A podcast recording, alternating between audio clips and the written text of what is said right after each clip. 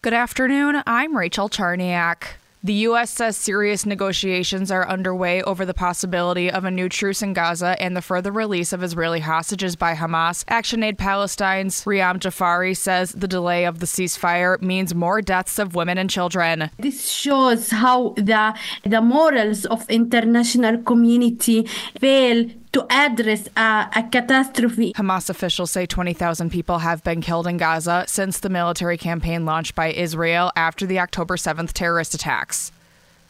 Threats against Colorado Supreme Court justices who barred former President Donald Trump from the state's Republican primary ballot are flooding social media. That's what a nonpartisan nonprofit organization that conducts public interest research is reporting. The group Advance Democracy has identified what it calls significant violent rhetoric against the justices, often in response to Trump's posts about Tuesday's ruling on his Truth Social platform. President Joe Biden spoke at the Black Chamber of Commerce in Milwaukee yesterday. Biden said companies like black owned Hero Plumbing are leading the way in lead line replacement. This is the United States of America, for God's sake. Everyone should be able to turn out a faucet and know whatever they're drinking was clean and pure and not have to worry about it. Biden used his trip to tout both the lead line replacement program, but also investments in black owned businesses. The Federal Small Business Administration says it's backed $1.5 billion in loans to those businesses in the last year. Biden is building his base for his run for president next year, and Wisconsin will likely be a battleground state.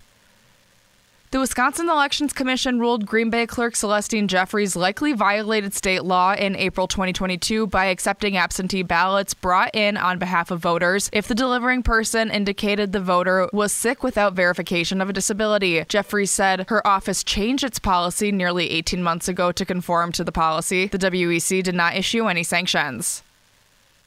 Baseball America has named the Wisconsin Timber Rattlers Rob Zerjav as its 2023 Minor League Executive of the Year. Zerjav has worked for the Timber Rattlers since he began as an unpaid intern in 1997 and has since worked his way up to executive. Zerjav described what it felt like to win the award. Special, humbling. To me, I'll look at it as an organizational award as well. The magazine cited Zerjav's leadership of the Timber Rattlers through the COVID 19 pandemic. Also in 2023, game attendance was up 10%.